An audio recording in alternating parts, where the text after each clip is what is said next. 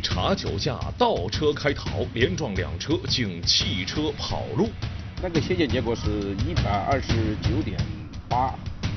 毫克每一百毫升。法院说法为您讲述。观众朋友，大家好，欢迎收看《拍案说法》，我是石伟。最近，市民陈女士驾驶一辆小轿车由南平往李家沱的方向行驶，嗯，本来开的好好的啊，当车辆行驶到巴滨路青年子隧道的时候啊，前方竟然有一辆灰色的小车疯狂的在单行道左右摇摆的倒车，直到该车尾部撞上了陈女士的车头，这才停下来。啊，这灰色的小车为何会上演这匪夷所思的一幕呢？咱们呢一块来看看。当天晚上十一点左右，巴南区公安分局交巡警示队在青岩子隧道设卡检查，然而不知何原因，隧道内突然砰砰作响，民警立即上前查看情况，结果民警发现一辆灰色的小型客车在缓慢行驶的车流中，竟然开始倒车逆行，这样疯狂的行为着实让人捏了把汗。前面有车，他就没办法了，然后就是向左边。撞右边撞，他在倒车，倒车过程中发现左边右边都有车，然后他就疯狂向后面倒他，然后把左边的车道的车和右边车道的车都撞了。民警赶紧上前拦下该车，没想到驾驶员黄某竟然从驾驶室一跃而出，撒腿就跑。发现一个光着身子的上身的光着上身的男子，然后把车门打开之后就朝南平方向在逃跑。呃，看到我民民警在就是在抓捕他的过程中啊，他是疯狂的逃窜。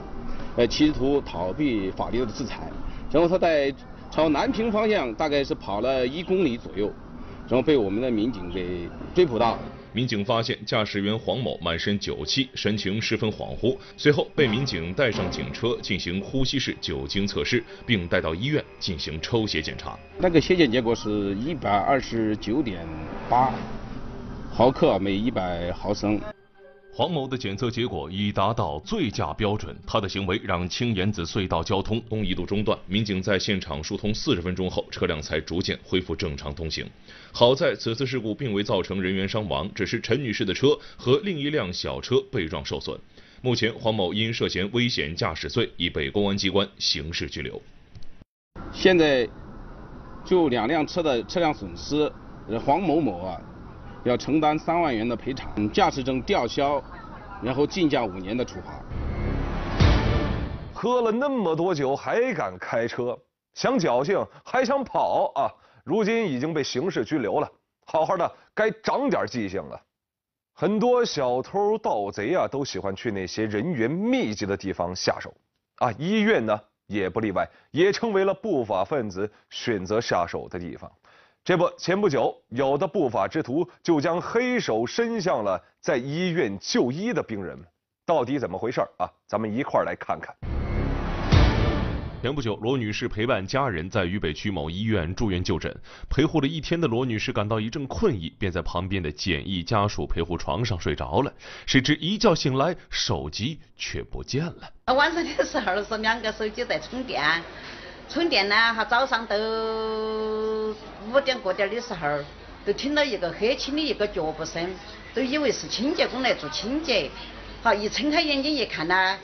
手机都不见了。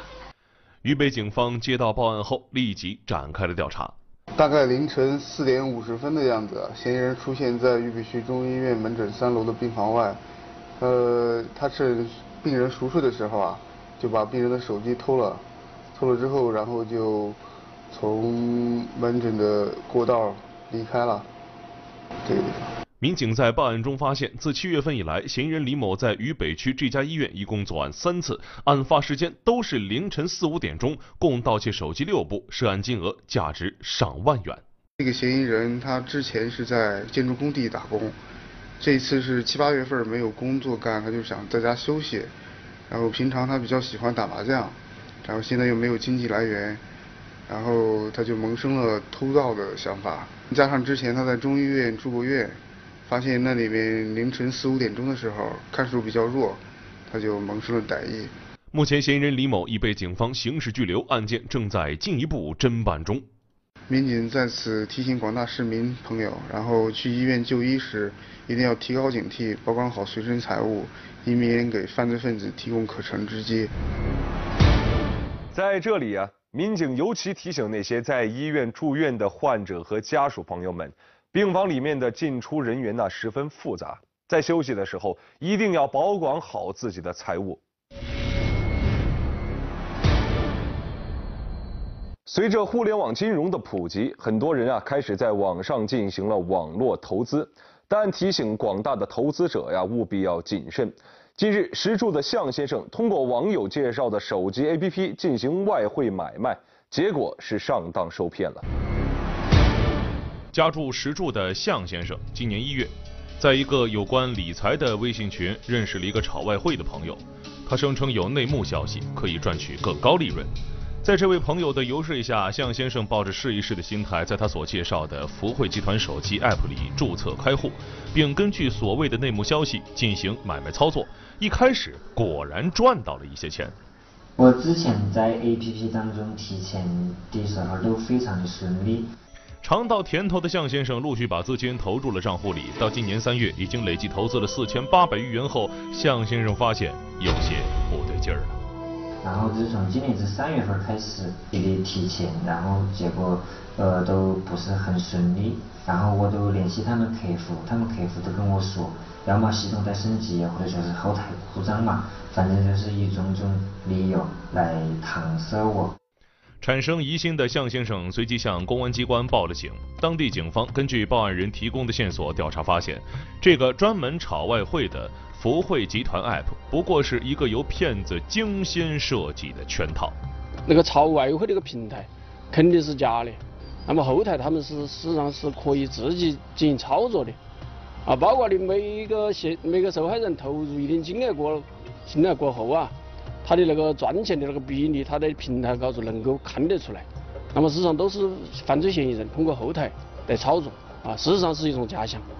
民警发现，这个网络诈骗犯罪团伙人员分工明确，都是采取先取得受害者信任，再诱骗受害人进行投资，属于典型的网络经济诈骗。其背后是一个多地作案的网络诈骗犯罪团伙。这犯罪嫌疑人呢，分在分布在几个省啊，应该是在多个点分别作案。那么我们要达到抓捕整个组织所有的成员，要达到那个目的的话。那我们几个省只有同时行动，那么同时行动，实际上最难的一点就是动了一个点，其他点必须要不能暴露。根据掌握线索，专案组民警兵分多路，远赴贵州、湖南、广东等地开展侦查工作，成功锁定以李某、毛某等人为骨干的一个湖南籍网络诈骗犯罪团伙。石柱警方与各地警方密切合作，同时将其抓获。